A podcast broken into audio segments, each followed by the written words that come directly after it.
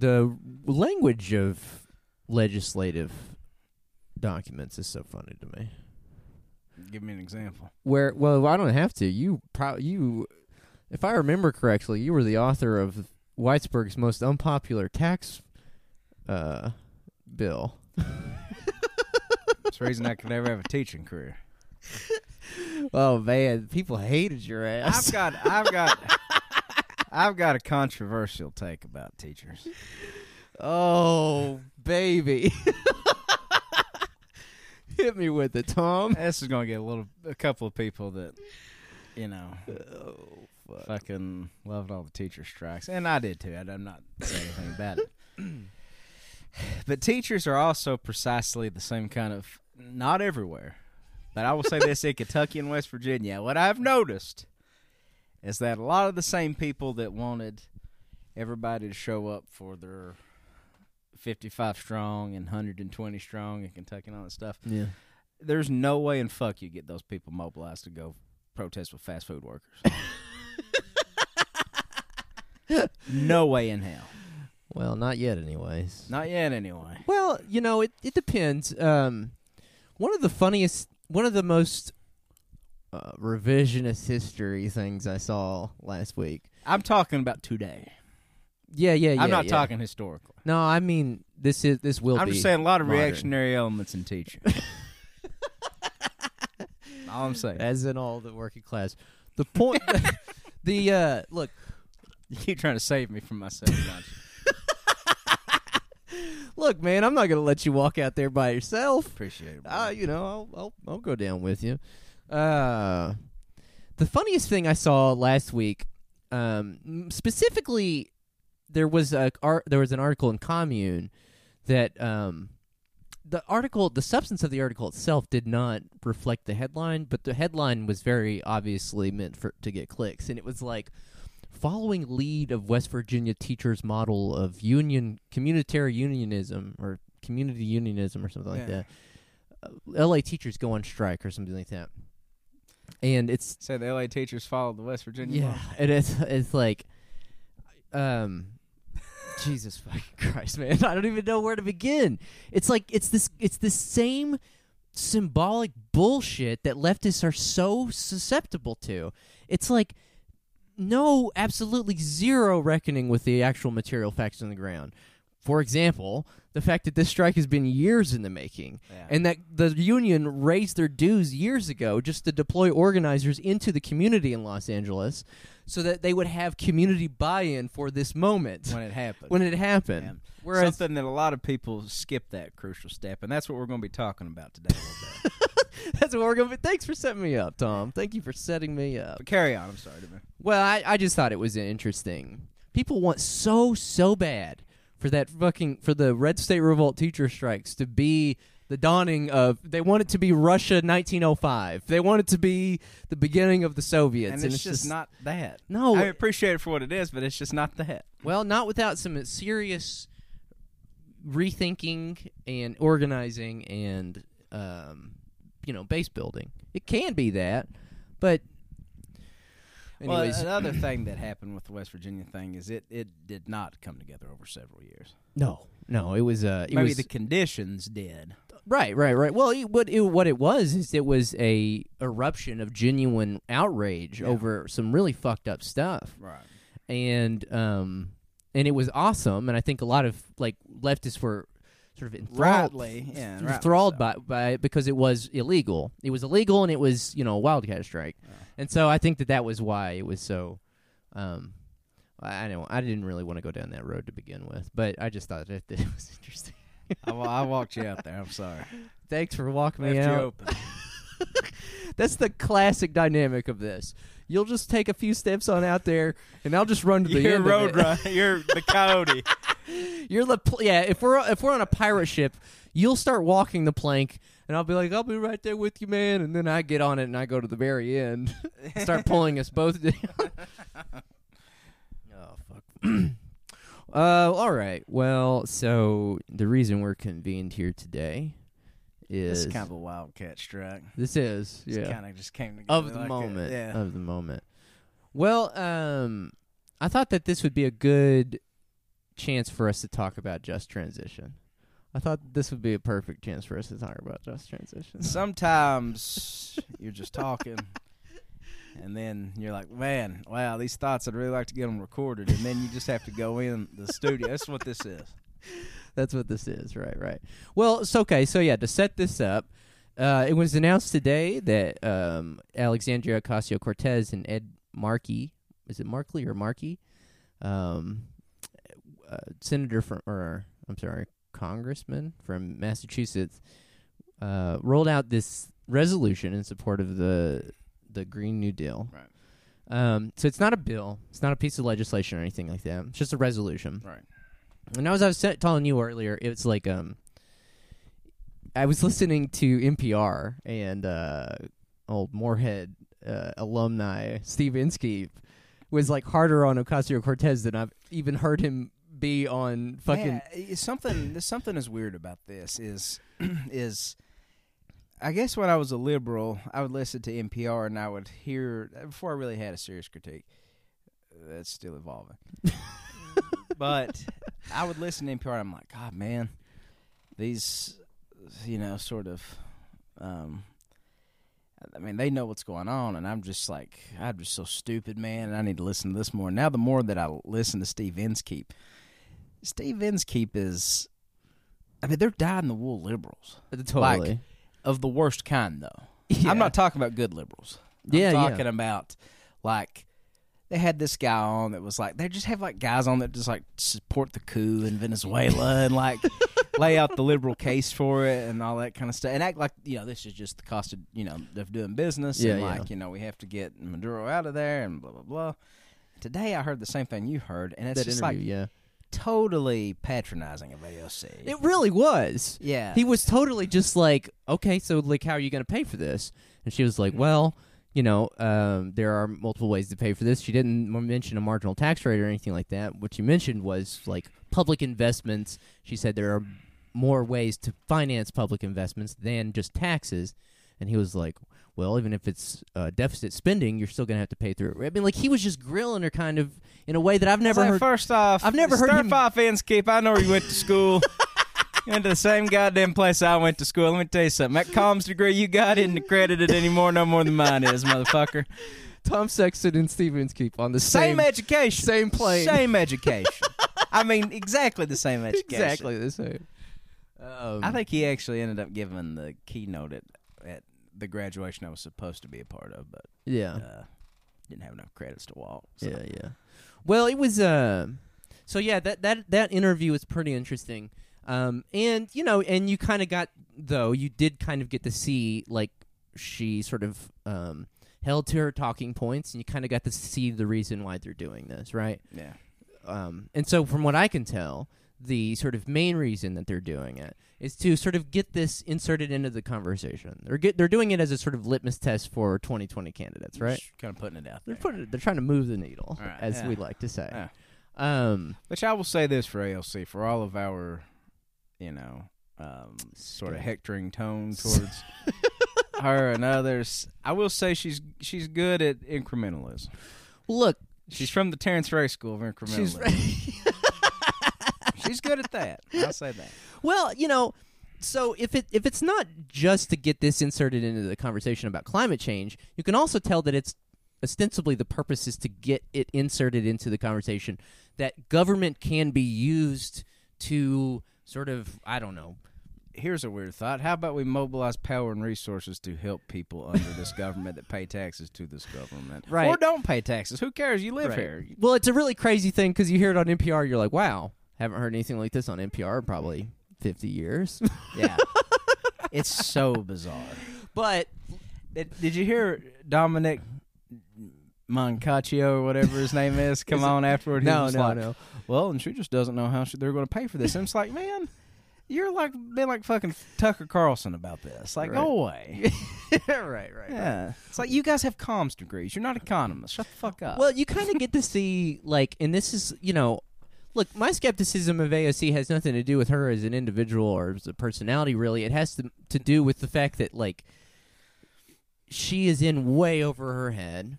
You've got a government that is ostensibly established especially now in 2019, to to where we can't even envision an alternative to a government that exists for any other reason than austerity policies in the police state. Right. And she's And that's what we mean by in overhead. Not we don't mean that in an infantilizing way. Like no, yeah, no. like I mean, she's just not cut out for this. What we mean is that the deck is stacked firmly against. Well, well, you you saw a visual Us. representation of it literally on Tuesday night on at the uh, State of the Union. Right. You know, so it's like, it, and not only that, she does. She's got people like Pelosi. You know, she was deriding it today. What she say? She's like the Green Dream or whatever these people are calling it. Did you see that? Yeah, and here's the thing: AOC is way too conciliatory to Nancy Pelosi, Yeah, for receiving nothing in return. and I, for, for, I don't know why.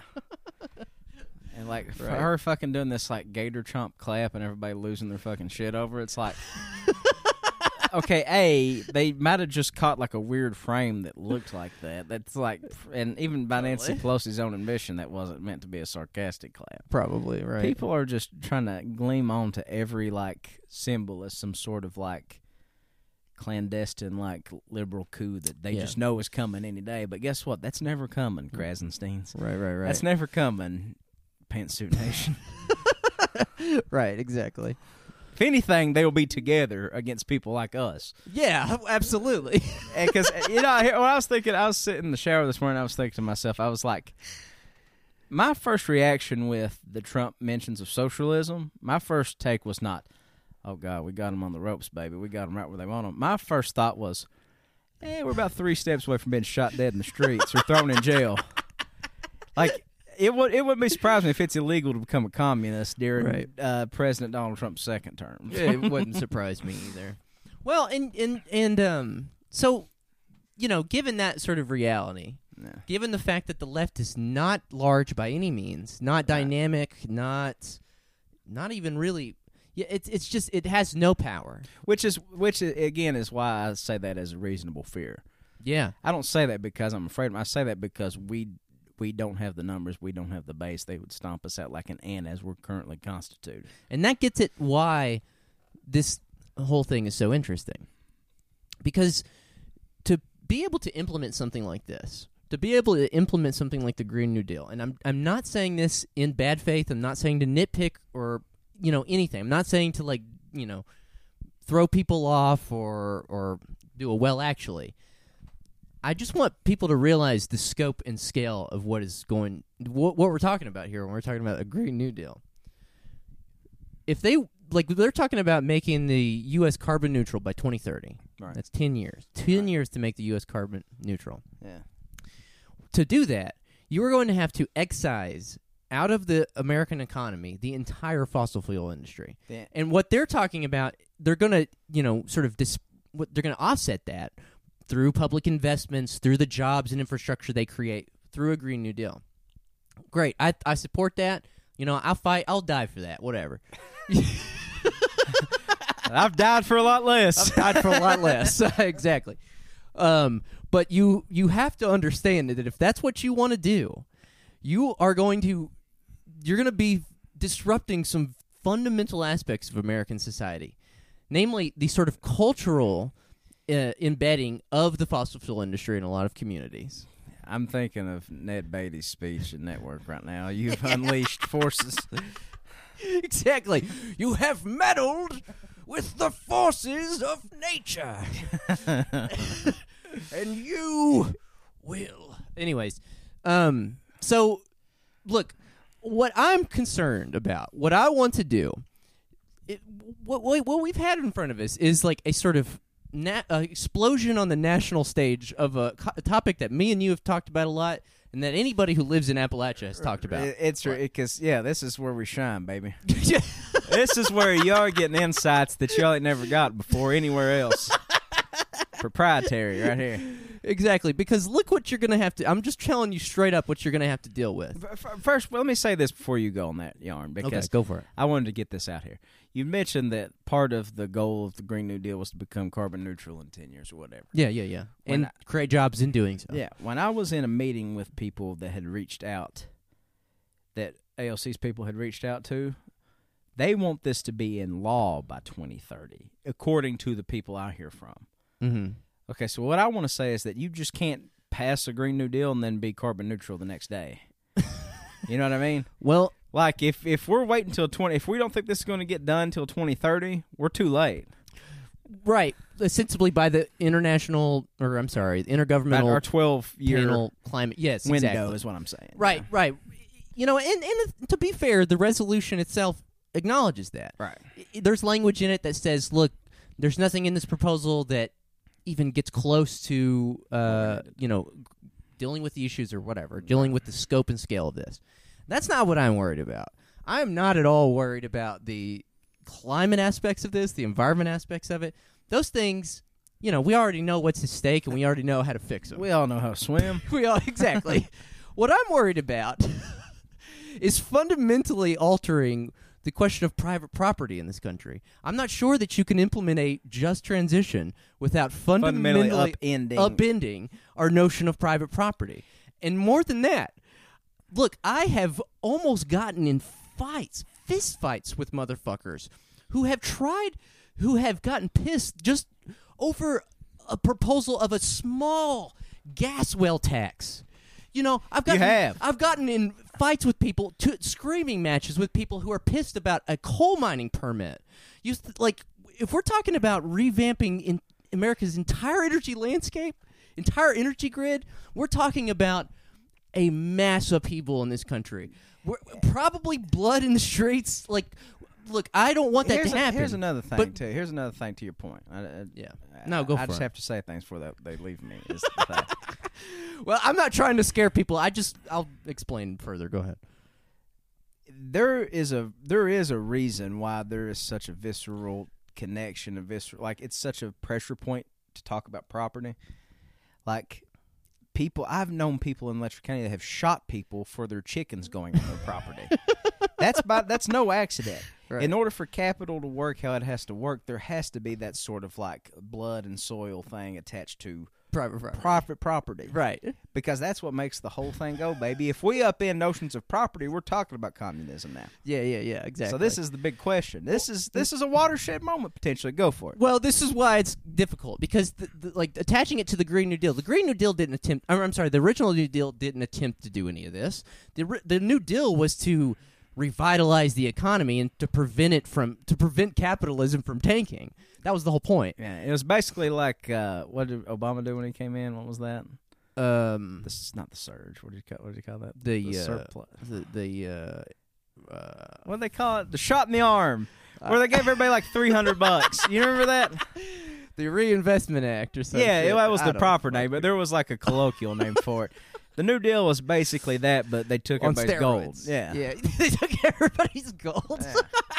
that is true. They did really, literally. And they gave take- you more than three hundred. I mean, they gave Right. you jobs. But anyway, No, what we're talking about is if we're talking about historical precedents. This and I'm like I I know how this is going to come across, but you just got to bear with me for a second. If we're talking about historical and political precedents, it's cl- more closely related to the civil, the American Civil War and the emancipation of slavery. And the reason why Go on. The reason why is because so much capital and assets were tied up into the slave system. And the only way to to actually um, you know abolish slavery was going to be through a large scale mobilization of the United States entire resources, all of its infrastructure, its military apparatus and everything if we don't want that to happen today, because that's what will happen. If look, trust me, like if, you can set your watch by.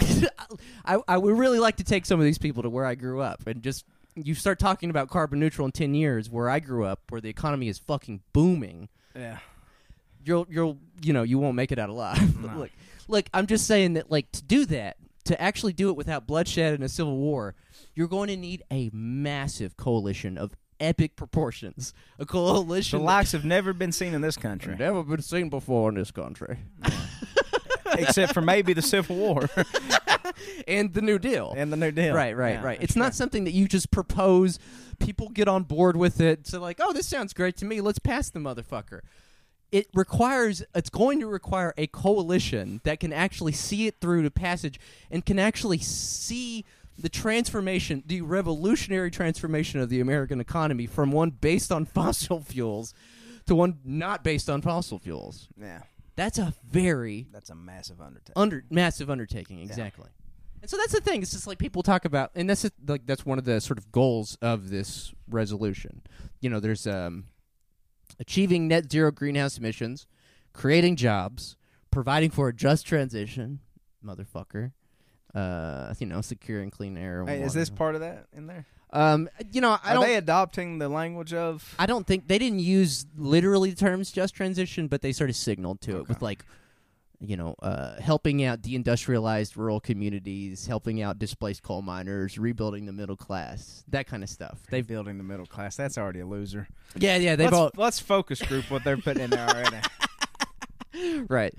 Look, that that middle class and those displaced coal miners, they don't give a fuck. Please, if I if nobody ever takes anything from this show, take abolish the words access and middle class. In middle class, exactly. if you have those two words in your stump speech, it's a loser. Right.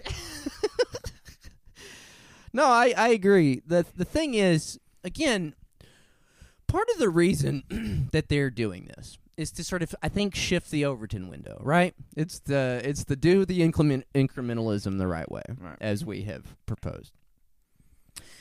Um, and uh, you know, and I'm not necessarily cynical about that. Like that could work. I mean, you know, maybe you get a critical mass of people in this country after 2020 who are like, "Oh, sounds good," you know, like fossil fuels are bad and stuff like that. But I just got back from you know Hobbs, New Mexico, where they discovered the largest oil and gas reserve in North Ever America. and so that's why in President Trump's State of the Union on Tuesday night, he said, "We are now the world's leading energy producer. We're now energy independence." That's what he was talking about. Yeah. And that's just in one place. That's in one place, the Yeah. Permian Basin, where I grew up. yeah. It's So- almost like history's led us to this point. and I'm telling you, like I am. Look, I am not scared of the implications of this. I've stared it down before. I've almost gotten in fights before. Whatever. Like I said earlier, I fucking die for it. I don't give a shit. I'm just saying that the people who are done, who are actually, you know, trying to pass this through and make it a, a political reality, Need to know what the hell they're signing up they for. need to know what they're signing up for because once you start disturbing, like I said, the sort of like what we were saying earlier, notions of private property and stuff, but also the deeply embedded cultural identities and signifiers of fossil fuels and the you know sort of extracted communities is like that's that's dangerous. That's it's, dangerous. It's gonna get it's gonna get pretty hairy. Yeah. So And the thing is, here's the the thing is, is like you might fare better in the coal communities now because like we don't have anything right, equivalent in terms of a coal seam of what you're talking about in the Permian Basin. So maybe it would get more purchase in a place like this, but there's still very visceral ties to you know people that have mined coal here for generations that like yeah. would die for that shit. I mean, guys that uh, can barely breathe, but they keep going in the mines every fucking day. like I said, man, I have seen motherfuckers get fuming red, violent, angry over far, far, Far less. less. So I'm, I'm, again, I'm not saying this to be like, oh, this is. Have you even uh, thought about the implications of this? I'm saying I'm on board. I want to help you do it. You, there's just some things that you need to understand, and that if you want to do it, it's going to require some deep, deep investment, like of time, activists, you know, coalition building, and stuff like that. Because ultimately, what we're talking about here is the expropriation of a massive chunk of the U.S. economy. Yeah. I mean, you could even probably say it's maybe one of the most, you know, lucrative chunks of the U.S. economy. Yeah. Because we're talking about not just the workers at the site of production, not just oil rig hands, coal miners, uranium miners, potash miners. You know, we're talking about all of these sort of people attached to that suppliers, um, you know, yard hands, just anybody even remotely attached, all the attendant parts of those economies. Yeah. And there's a deep cultural, you know, sort of identification Yeah. with those economies. I, I just want to tell people because I don't think people really, most people don't have an approximation unless you've grown up in places like where we've grown up. But they teach not at all historical stuff about coal and probably oil. Like, hell, your fucking school's fight song was Oil Derricks Flaring at Night. Hell yeah, baby. We have coal day in our schools. where they just make up batshit crazy stuff about like how coal will rain for a thousand years and we don't have to worry. This is just a little bit of a downturn. It will be back. Oh, bro, they had uh, w- one of the most one of the best content minds in this motherfucker is uh, Cedar Coal Economic Development or whatever. It's the it's the educational program where they would go in schools and like, um, they had their Mars program where they would like, you know, ask kids how they would theoretically mine coal we found seams on Mars and stuff like that. You know what I mean? Like it was Oh yeah. it it is like deeply tied in. And the only reason the only reason I'm saying any of this is because like, you know, these are our family members and these are people we Yeah, I'm, No, honestly myself. I'm proud that I've followed on in the family. I'm a, I mean, I'm a different kind of miner, but uh, I am a miner, just like my granddaddy and his daddy before him. my product's content, Right. though. Well, I th- I th- I guess the whole what I'm I guess what I'm trying to impart is that um temper your expectations. Um and I f- and honestly, I feel kind of bad. I really, Well, let's not be a wet blanket. Let's just uh, let's think about this in a strategic way. Yes. Yes. You know, yes. let's just like let's calm down for a second. exactly. Let's not think we've got them on the ropes. Exactly. I mean, I see motherfuckers losing their mind because Trump gave them two sentences in the State of the Union. exactly. Which is like, okay, yeah, maybe you could interpret that as they're scared, but also it could just have been like a thinly veiled threat to us too that like they might throw us in jail too. the context was Venezuela. So in his mind, he probably Sees no difference between Maduro and Bernie Sanders exactly, or whoever, you know, AOC, whatever. exactly, exactly. Um, no, you're right. Um, you know, temper your expectations. Uh, be strategic about it. Um, understand what it is you're fighting for and why you're fighting for it, and ask yourself like, what is a just transition? Somebody posed that question to me the other day. What how'd you answer? Um, it's it was it's really hard to answer. It it is a lot harder to answer than you'd think. Um, because I've been asked this several times. what's a just transition? Job interviews and uh, other things. And it is a hard question to answer. Mr. Sexton, what is a just transition? Well, look, look. Um, I could tell you what I think it is, and I could tell you what, you know, I guess some of the material factors of it would be. We're gonna have to do away with all resource extraction, probably. Um, Not 97%, yeah, not no, 83%. yeah, probably all of it. All of it. all of it and um even then it that would be an incredibly difficult proposition because even some of our forms of renewable energy like solar and wind require raw resources raw materials Right. that probably require some level of extraction we could probably do it um, on a small scale and whatever but the point is is that a lot of the american economy is tied up in resource extraction so Yeah. that's part of it no more extraction keep the shit in the earth Mm. Second part, we're going to have to figure out a way, again, without inciting the unbridled MAGA chud rage of people who just want to roll coal in your front yard because they're pissed off you drive a hybrid, of doing away with cars. We're going to have to figure out a way of, and that's, and that, again, that gets at the private property issue. That gets at the personal choice issue. Can you imagine going to some oil guy's house in Hobbs and expropriating his dually? I would love nothing more. I know Look- you would, but do you know what that would involve? Oh, I know. I'm very yes. I've thought long and hard about it. I, you know, tr- after the revolution, I would love nothing more to be the the czar, the czar who goes around expropriating and you know, fucking stamping out fossil fuel uh, consumption and stuff like that. But Yeah. yeah, no, it would. Trust me, these people are armed to the teeth, and they are sort of organized in the sense that they have a uh, common identity. Yeah. You know what I mean? Like they, I wouldn't call it class consciousness necessary, necessarily, but they do have a sort of, a sort of perverse form of it. uh, yeah, it's a political consciousness of a kind. Yeah. Um, so yeah, there's yeah, no more fossil fuel extraction, no more cars, no more fossil fuel burning. Obviously, I mean that's just a given.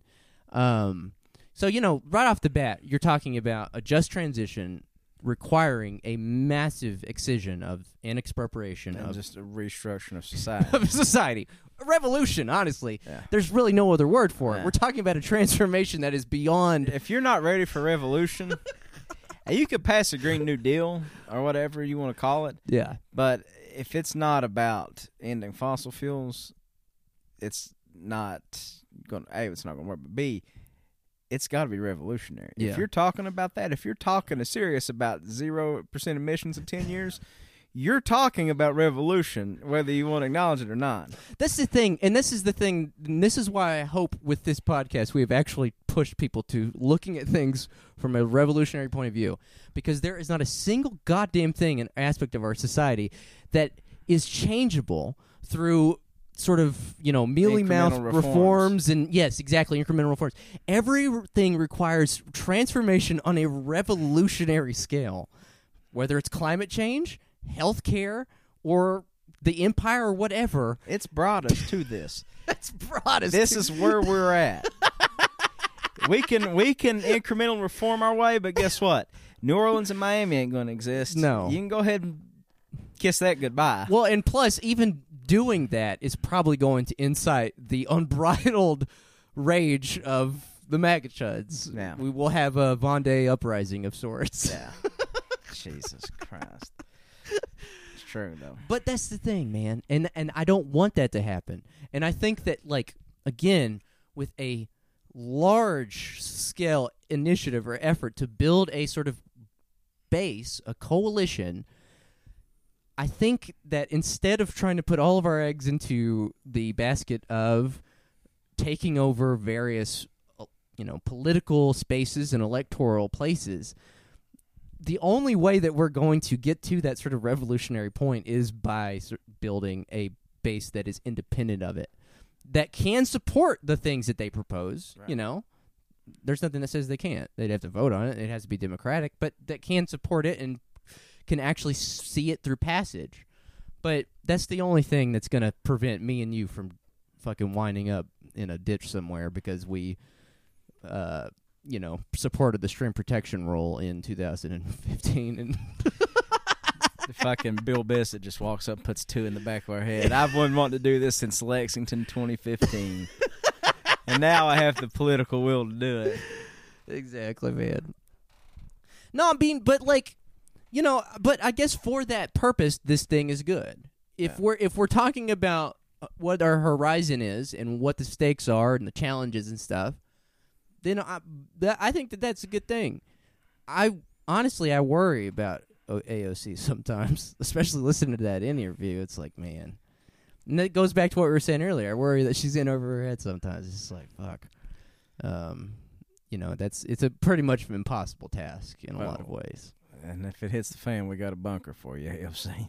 Just come to the mountains and we can hide you from from these people. it might man it really might i mean um you saw how they reacted just to a modest proposition of carbon exchanges cap and trade you know like it was carbon Joe bartering. Manchin stapled one to a tree and shot it with a double barrel shotgun.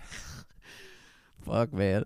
I, I like to tell the story of Harry Teague, who was a congressman from Hobbs, who ra- who ran in 2008.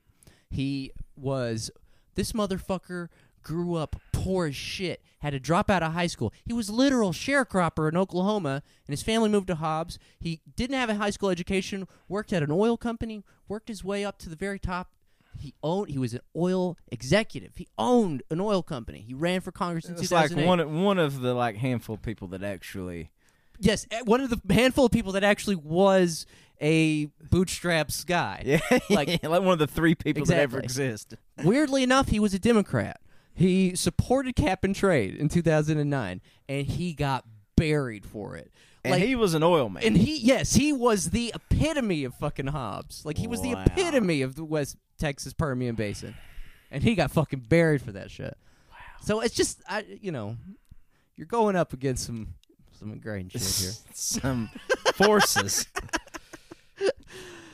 But yeah, no, there's some other stuff though. I was reading this um Vox article about it that sort of Dr. Vox uh, did. Do you remember David Roberts? He used, Dave to be- Roberts, yeah. he used to write for Grist. I remember, yeah. He he he was insufferable at Grist, and then he blew up onto the national Twitter scene when he started writing for Vox and Yeah. became Dr. Vox. but yeah, he's he's writing uh, now about the Green New Deal. What does Um, Dr. Vox say about the Green New Deal? Uh, well, he noted he noted there are a few things that it doesn't address. Some of them are good, some are bad. You know, it didn't address how to pay for it, which you know that's uh, that's probably a good thing that they didn't actually get that far. Uh, they didn't address carbon pricing. They didn't address um, they didn't address whether it would be sort of clean energy versus you know nuclear versus renewable solar. Uh, they didn't say anything about that. Um, they didn't say about like campaigns to like leave it in the ground or anything like that. So I mean, like I don't know, they're sort of hedging their bets. I think as an opening first move is probably a good thing. Um, Yeah, my one of my concerns about this, and just still being in this world, is that they're and just to tie it locally, I think they're consulting with a lot of the people who have led the Appalachian Just Transition thing yes, into this f- sort of fucking like I'm trying to think of how I would describe it. This just like black hole of like uh, you know, microloans to poor people to start businesses. You know what I mean? It's right, like right, right. you know, Well, that was the just irresp- just totally irresponsible. Just like just Yeah. like fucking like a nicer vase on like just vampiric capitalism. well, and, and again, it, it's um kind of And there, you said you didn't you mention that there was a lot of language in there about small business incubation, um that kind of thing. in this one. Well, I don't know. I mean, I didn't read all of it. Uh, I didn't see anything in there. I, or maybe Katie was telling me that. I I, I don't know. But well, the thing that they want to do is they want to use public investment. Um, I think they even wrote down a quote at some point. Um, anyways, they're they're trying to not deal with private investment or anything like that. It seems to me like they're trying not to Steer focus on that. Okay. yeah, and they're trying to use like public investments and stuff like that. Regardless, they are. You're exactly right. They are taking a page out of the Appalachian. Well, they're. Ta- I mean, they're consulting with a lot of the same people that yes, that have sort of painted us into this weird corner. Yes, exactly. Because again, like with Appalachia, you know, it's sort of the litmus test. It's the test tube or whatever for all policies that eventually wind up happening in the U.S. Yeah. Um, They give it a dry run here first. Right. It doesn't matter if it flops or flies. it's ground zero for everything good and bad. Yeah. Um, yeah, they the apparatus of that, the institutional apparatus of the sort of dress. I wrote about it in the essay. It already existed here. Yeah. And the thing is, is that once the just transition movement started running up against the realities of what it actually implies to transition away from that, namely aboli- abolition of private property, um, abolition of all forms of mining, period. Yeah. You know, of all forms of They, resource they came to. Bangkok, but they didn't want to bang, did they? Yes, in the words of uh, Andre 3000. Yeah. they um, they I, actually, I don't think that's what he says. I think he says, "Don't pull that thing out unless you." unless you came to bang, don't pull the thing. Ah, anyway, you know, um, point still stands. yeah, yeah, they uh, so they you know, so but once they ran up into those realities, the only thing left was to play on the coal industry's terms, and so what they had to do is they had to start tacking to the center, and they had to start talking about job creation. And the only way that job creation is possible in 2019 in the neoliberal hell world we live in, that's through markets. And so that's you know that's Let's breed the next generation of entrepreneurs, baby. and granted, you could say that like what AOC is doing is trying to expand the horizon, expand the the left wing of the possible or whatever to say, well, the government can actually step in and do that. But I'm just afraid that the forces of capital are, are so powerful and um, both literally and ideologically that it's impossible for us to see any sort of alternative that doesn't result in some sort of rupture in the social fabric. Yeah. Well, I'll say this though. I'll say this: the things we have working for us, at least where this is concerned, if anybody can spearhead building that kind of a base, I think AOC can in terms of like mainstream politicians. Yeah. I mean, I think she's definitely got the juice where that's concerned. But uh, this is a this is a humdinger. Well, look, I'm I'm just telling you that all the lessons for what you want out of this are here Yeah. because the just transition thing is here and the response the friends of coal thing is also here Right. everything you wanted to know about what an industry looks like when it once it like implements a sort of fascist campaign to get its like workers involved in the preservation of the industry rather than the And preservation to of weaponize them Yes. against the greater good. yeah, it is bleak, and you know, we bear the scars of that, like sort of literally and metaphorically. Veterans of war on Coalhead. I, you know, I don't want a pat on the back. That's not what I got. That's not it what I got into this for. You know, I don't want to. You know, If we actually succeeded, maybe we. yeah, we lost. Everybody lost, my friend. Unfortunately. yeah, we're having to move to, uh, you know, Oh. Bolivia and start over. Sorry, I just compared us to nine. Horrible. Well, here's the thing. Here's a hilarious thing I thought you might like. Let's see if I can find this, bro. In Dr. Vox's essay, he he got it. He had a tweet from that dipshit Sean McElwee. Uh, you know who I'm talking about? Oh, the uh, happy hour socialist guy. The happy hour socialist. There you go. Th- read what his quote was on this. this is the funniest fucking thing I've ever heard, man. And again, Talk about another guy that's in over his head. if this, yeah, just just totally outmatched compared to how smart he is. No, how smart he thinks he, He, is. how hard smart he thinks he is. Yeah, he's a dipshit. If the left is going to succeed, we need to take people like this and like this out and beat them with fucking tire irons and tell them to shut the fuck up. He said, The Green New Deal is what it means to be progressive. Clean air, clean water, decarbonizing green jobs, a just transition, and environmental justice are what it means to be progressive. By definition, that means politicians who don't support, support those goals aren't progressive. We need to hold that line. Get on the Green New Deal train or choo choo, motherfucker. We're going right past you. The tire iron's too good for this guy. the look on your face. a lead pipe. I'll, Hey, can't no, I no, no. We need something that's not even been invented yet to beat him with. That's the thing, man. These people, they're uh, they're obsessed with symbols. They're obsessed with symbolic. Ja- look, look. I'm just trying. There's no way to shortcut a revolution. There's no way to. Man, short- Medicare for all didn't exist till I was tweeting about. yeah, I- he said. I, he said he lives in Donald Trump's head. It's just.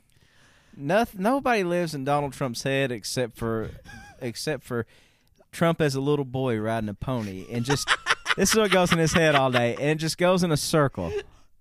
It's like Mr. Burns on The Simpsons, you know, when he has those Yep. moments where he's just riding that little dinosaur. It's absolutely.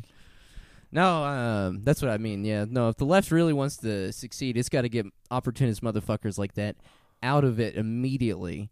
I don't care what methods you got to use. Uh, if you hear this, uh, that's just kind of a joke. but um, nah, I, I'll, I'll tell you this. I'll, I'll answer the call. Is I, I'll whoop Sean McGill. You'll sh- whoop his I'll, ass? I'll do that. you do that. I'll be my contribution. So I'll put that out there now.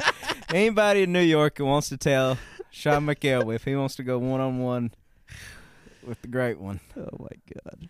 I'll do that. Yeah. Um. Smack every tooth in his fucking head out. Yeah. No. Um. Let's see. Yeah. Green New Deal.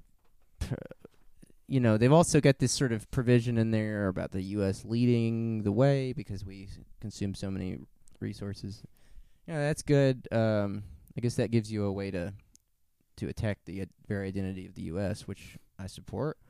um, Good, that's a keeper. yeah. That's like they s- just just have them send us a draft and we'll tell them what plays. Uh, yeah, calls for the country to upgrade every residential and industrial building to be energy efficient. Yeah, I mean, um, I've also seen that uh, go both ways. I don't really. Puts all police on bicycles and gives them whistles instead of guns, and then puts a sign on there that says "I'm a fucking pussy."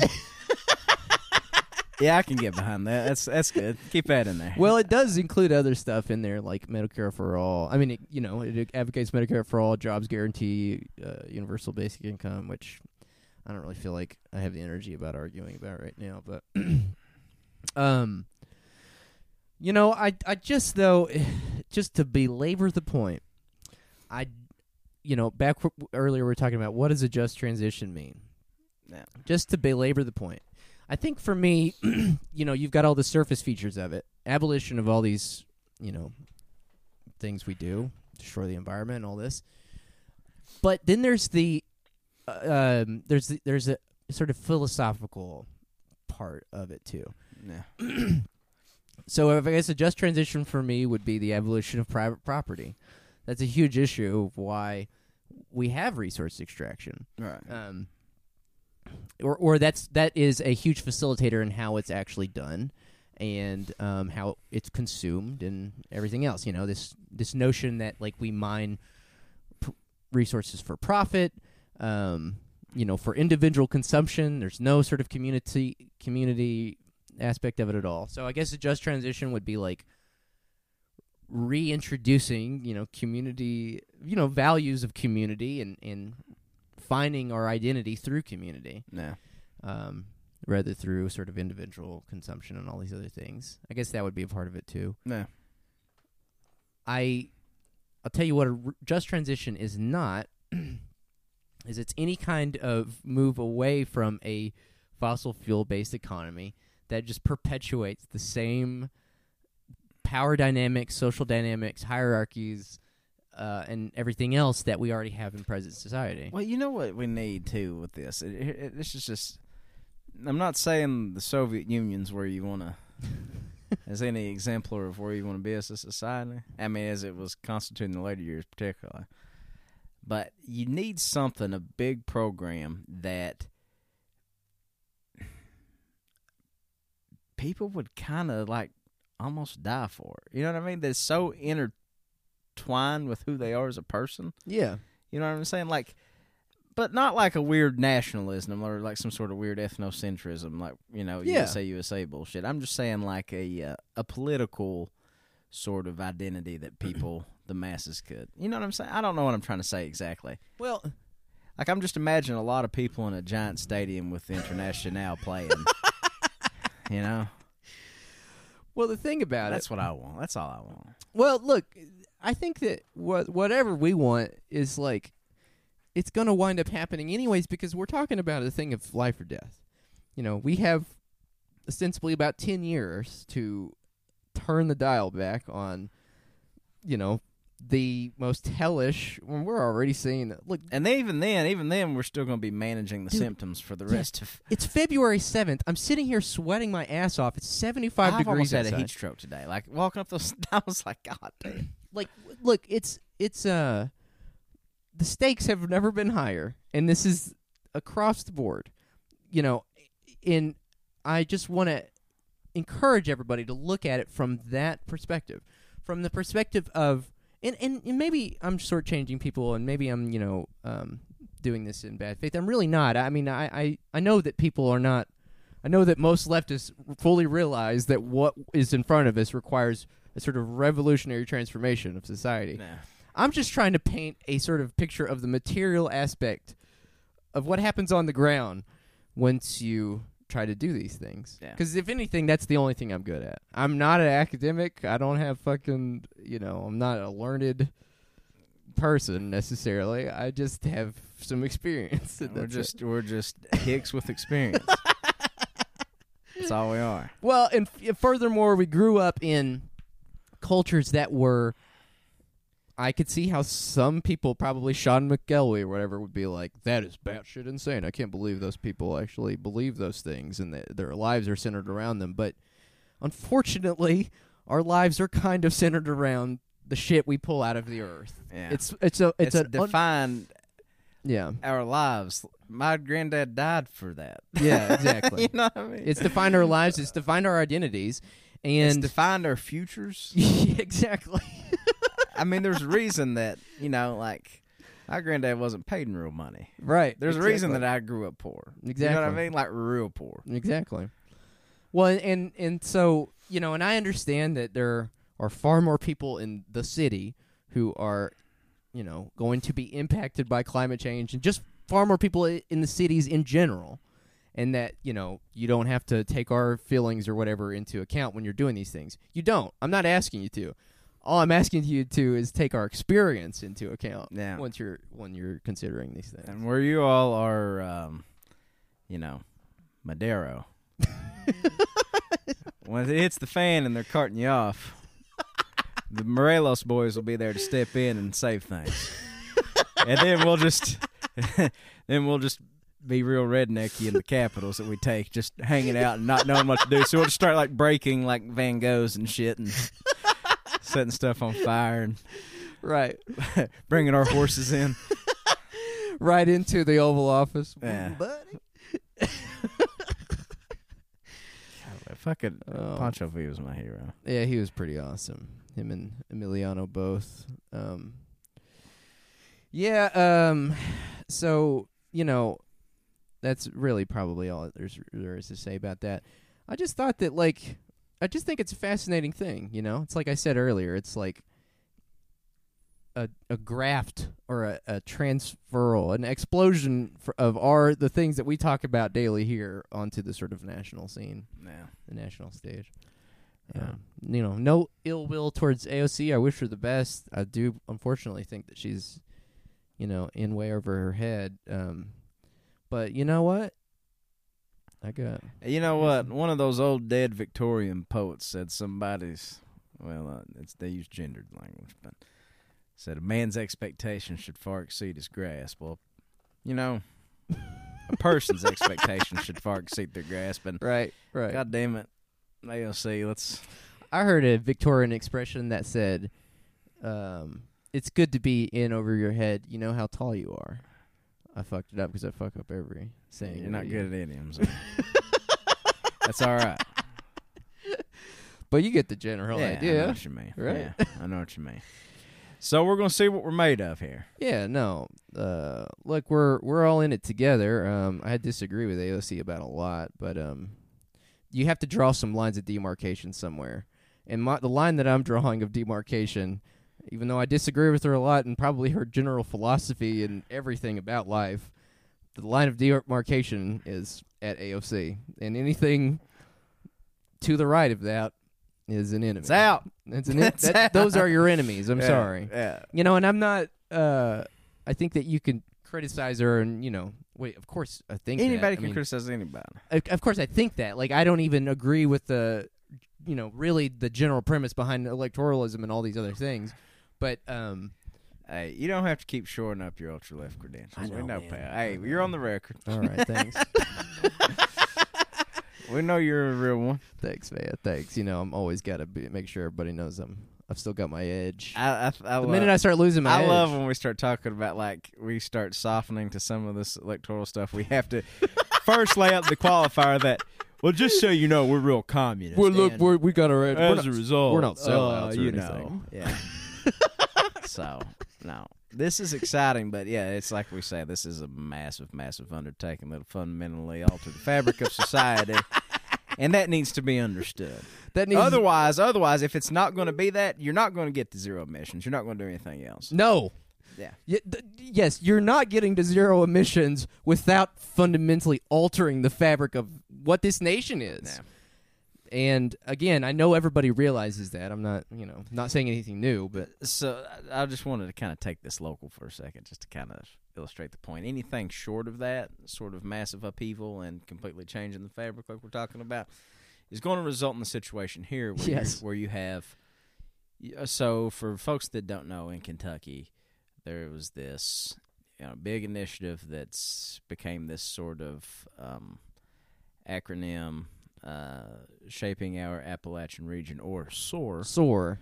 which was started by the former Democratic governor and our Republican Congressman Hal Rogers Right. as a sort of bipartisan initiative to give the region a shot in the arm. You know, Diversify it because proud, gritty, faithful people deserve a shot in the arm, right because they had absorbed the and not language the kind we've been taking for the last few years. Exactly. They had the the language and ideas of just transition had reached them, and so they were like, "Well, we're gonna we're gonna participate in that." Right.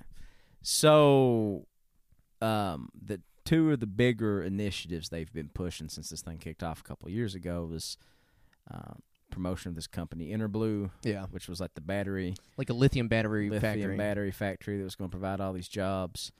Another one um, was the Berkeley Energy Solar Farm, yeah, and that was going to go in Pike County. Um, and then the latest one that sort of made news is AppHarvest, which somehow thought they were going to give jobs to everybody in Appalachia picking tomatoes.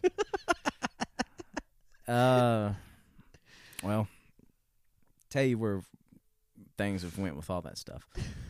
So all three of those projects are now not happening in the place it was going to happen at because of issues with the, the land. Right. So basically, in eastern Kentucky, their whole future has been staked upon what we can do with these abandoned mine land sites.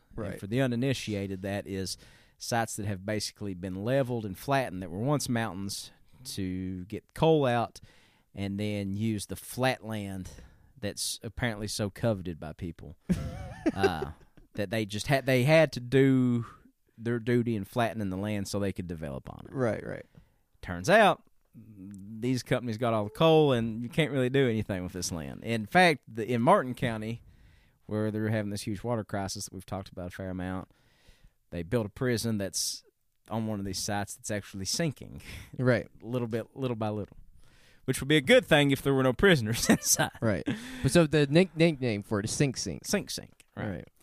And so all these, you know, outfits were going to do these, uh, you know, redevelop these mine sites to do all these, you know, economic development initiatives and all this stuff. Here's the net result. EnerBlu ended up being a scam. Yeah. They uh, had all they they used this to like get investments from all over the place, and then they just backed out of the project, and they're you know looking for someplace else to take it. They're going Right. to do the same place that they're never going to build this battery factory. They're going to go get all the tax incentives and investment, and then just say, "Eh, we can't do it here," and just keep moving. Go to keep the moving. bluegrass or Alabama. Right. Uh, AppHarvest is the subject of a lawsuit with Pike County, Kentucky, who invested millions in it, and then they just backed out. uh, so that's uh, you know, oh for two. And then I don't really know what's going on with the Berkeley Energy thing, except I know that they were going to, you know, this huge energy company. I think they were in coal and maybe oil and natural gas too. Right. Uh, we wanted to get on the ground floor of solar, and they were going to build this huge solar farm on one of these AML sites. Turns out it's not good for that either, so they they pulled the plug on that. So uh, all this we've been sold about, you know, the flat land and how like all this mountaintop removal is actually going to be good for development because you can build on it. Turns out none of it's good for building anything on it. Well, and an important thing to remember here, uh, and this is vitally important when you're talking about the Green New Deal, Yeah. is that um, so. Let me see if I can thread this needle. So, when you're talking about the Green New Deal, like you, what's going to wind up happening is as they try to bring this into sort of political reality, they're going to find out that they're going to have to start making some compromises because that's what politics is. But in the sort of capitalist state, in the you know capitalist industrial state, what's going to wind up happening is very likely that they're going to put all the if if they even manage to pull off the impossible of eradicating fossil fuel consumption and extraction, then they're if if if that is done in the capitalist system, which let's hope to fucking god it's not because it's going to be bloody and messy.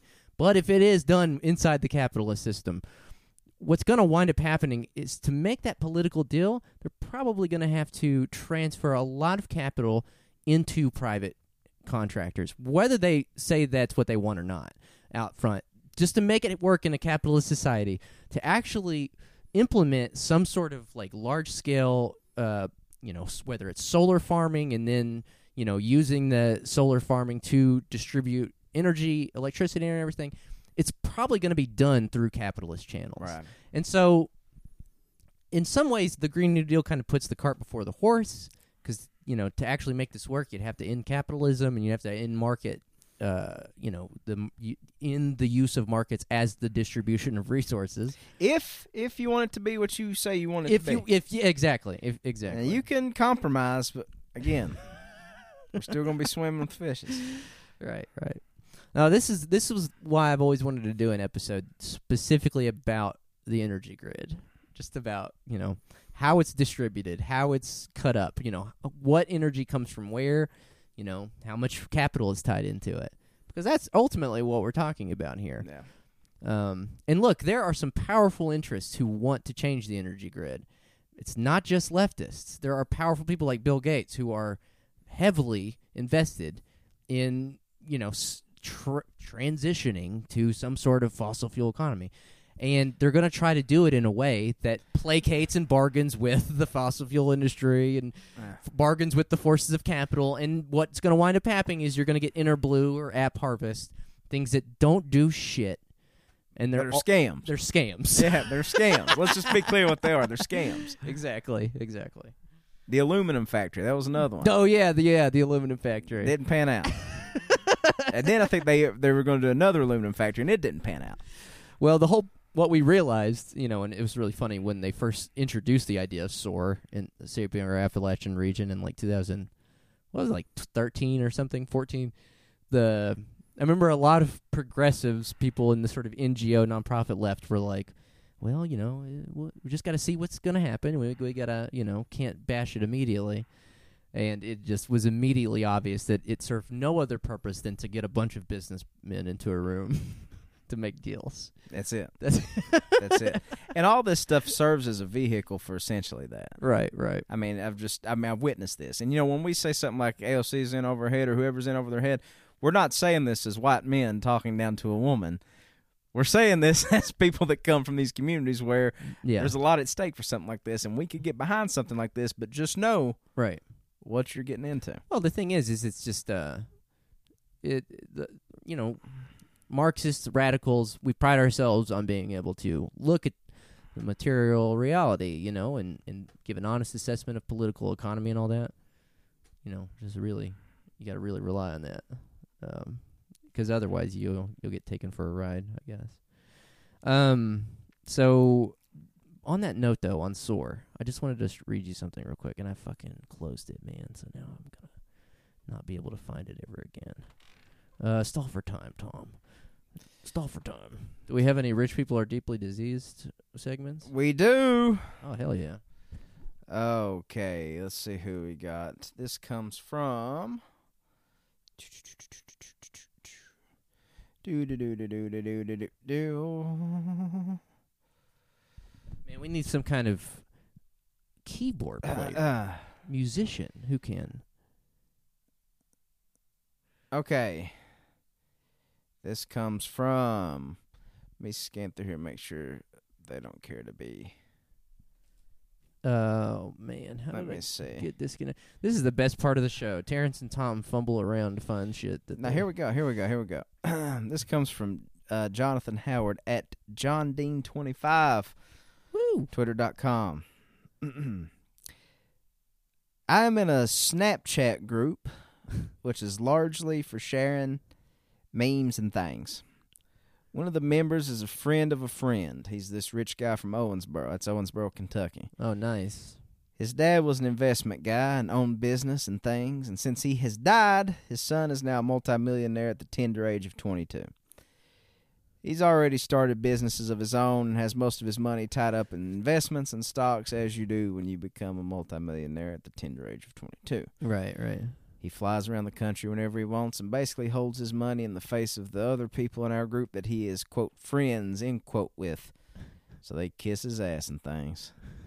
I can tell this guy's from Kentucky. It's a distinctly Kentucky thing. We Yeah. punctuate everything within things. I do that every show.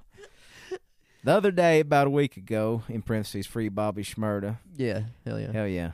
We got to discussing politics and things, which happens often. Most of the time, I refrain from these conversations, or at least pretend to be more of a liberal rather than reveal my true feelings about these matters because it makes things easier on me in the long run. Hey, don't feel the pressure to do that, J Bone. Let them know where you stand. Yeah, let your freak flag fly. This time I did not. I started talking about communism and organizing and society as such and what that would look like and how that would be beneficial. Well, Mr. Capital starts going on and on about how if we take away entrepreneurial ventures, how there would be no motivation to work or achieve new advancements in sciences or other fields. All that old gambit, huh? Yeah. Yeah, as it, as if the masses of people would just not want to learn, would just not want to live in absolute health unless you could make money off of that. Right. He is fully convinced that people work in an effort to achieve these wild dreams of grandeur, such as having Ferraris and Lamborghinis and being able to buy private islands. Swear to God, he was serious that this was every worker's dream. He couldn't fathom that 99.999% repeating of people would literally would have to literally fucking live and not die in a ditch. Where oh, I'm sorry. 99.99% repeating of people work literally to fucking live and not die in a ditch somewhere Right. destitute. He thinks that everyone believes they can reach the top and be in the 1%. then he goes on about how these hired That's hilarious to me. Just as a mathematical proposition, it's like everybody can be in the one percent. It's like Actually, no. By Just definition, math- only one percent of people can be in the one percent. exactly. Then he goes on about how these higher taxes on the wealthy are going to make people with money like him not want to earn ten million because they're just going to get taxed after that point anyway, and that they don't want it going to the government. Instead, he would create businesses and become a ruler over workers in order to distribute his wealth, which he would be distributing very little of anyway in order to make more money. The mental block in this man's mind was astounding. At 22, he would never envision people working to survive. No, instead, people work to buy islands and other meaningless shit. It's a good point. that- Yeah, yeah, yeah. that uh, yeah, that p- wealthy people think poor people's motivation is to aspire to just like buy these like just crazy things like islands and houses and whatever. And That's what you Absolutely. should be working for. yeah. Well, and not just that, but like the social capital that comes along with it, and like the uh, sort of success. Yeah. You know. if you're rich, you can be stupid as all fuck, but still get invited on MSNBC Yeah. th- that's ever notice that? Oh yeah. Just look at Chris Hayes, man. or uh, Starbucks dude Schultz. Well, I will say that the dude, um, the the dumb, you know, entrepreneur pro entrepreneurial guy, he has made a fatal error. Um, there, there's nothing wrong, uh, you know, if you if you're a millionaire and you want to keep making money and you don't want to pay the government taxes, bro. What are you doing? Just start philanthropy. Just uh, start some Duh. nonprofits. Just Ah, fucking f- tr- funnel all your money into philanthropy. The government can't take it then. I can't take it, baby. wow, I know how it works, man. what a fucking Dunsky, huh? Yeah, what a dumbass. Oh, oh, okay. So this is what I wanted to show you. Um, the so SOAR, as we were just talking about, shaping our Appalachian region, who is ostensibly uh, established to diversify the Appalachian economy. As you know, I'm job searching right now, and, and they're hiring. They're hiring for a position. Okay. Check out the fucking title of this position. The title of this position is called a Business and Innovation Champion. That's the title. That's better than being an organizer or a uh, director. Yeah, I, I agree. A champion. yeah, oh yeah, way better than being a field coordinator, an organizer. I'm gonna ask my employer to change my title to Eastern Kentucky champion. Business and Innovation Champion will work as the point of contact or champion to promote the services and resources of SOAR Innovation and its network of partners and resources to entrepreneurs, startups, and existing small businesses. Once identified, Business and Innovation Champions will work as case managers to move clients through the SOAR Innovation ah, so pipeline. now, now the ru- there it is. they always reveal what you're going to be really doing. You're going to be a social worker. Exactly. Well, for small businesses. Yeah, you're gonna be. Dude, that is isn't that it? I know it's like sort of a, a, a common refrain, but like, you know, it's like the Martin Luther King thing. Oh, there's socialism for the rich and rugged individualism for everybody else. right, right. That is so fucking true. It is. It's like for people that are terrified of socialism, they sure revel in it a lot. Oh, absolutely, because they couldn't do it without each other.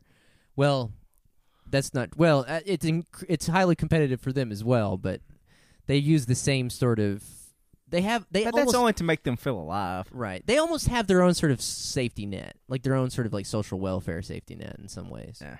Um, uh, your responsibilities work closely with stakeholders stakeholders from across Appalachia, Kentucky, to identify potential op- entrepreneurs, startups, and existing small businesses who desire to expand by leveraging innovation to export, import, or utilize utilize the digital economy for growth. That's the thing, man. They're all about this digital economy, like Here's what I want you to do, man. Silicon Holler, man. All I want you to do is I want you to go to these like phone interviews, record them, and just play them on the show. That would be awesome. Yeah. That'd be perfect. We should start by just being the master trolls of all this, this grift. Oh, we totally could. And because they're such fucking dumbasses, like you really could just uh, lie about it. Uh, manage relationships with clients through the SOAR innovation ecosystem to maximize efficiency of process to desired outcomes. Provide meaningful co- communication and establish an effective working relationship with ecosystem partners. They're, man, this is so fucking bad. It is so bad. Um, you must be a self starter who can work with little or no supervision. Oh god, it's gonna be tough. Promote the images, brand, and awareness of SOAR innovation in both sustaining and cultivating partnerships. Wow, Tom. Oh, anyways, you think I sh- you think I can make it as a business innovation champion? I don't see why not. You're you're a successful small business owner. That's true. That's true.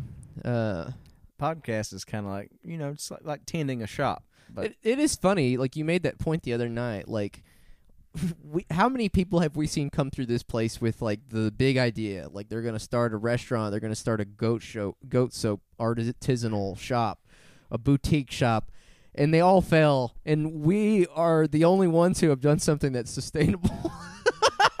and all really just about of about and it's not about like relishing in somebody's failure or whatever, but it's just about pointing out the hypocrisies of that stuff. yeah. Yes. Exactly. Exactly. And you know, But it is also Crass relishing. humor. It is also relishing in their fa- failure a little not bit. the people's. I'm just talking about, you know. well, I'm relishing in their failure. So.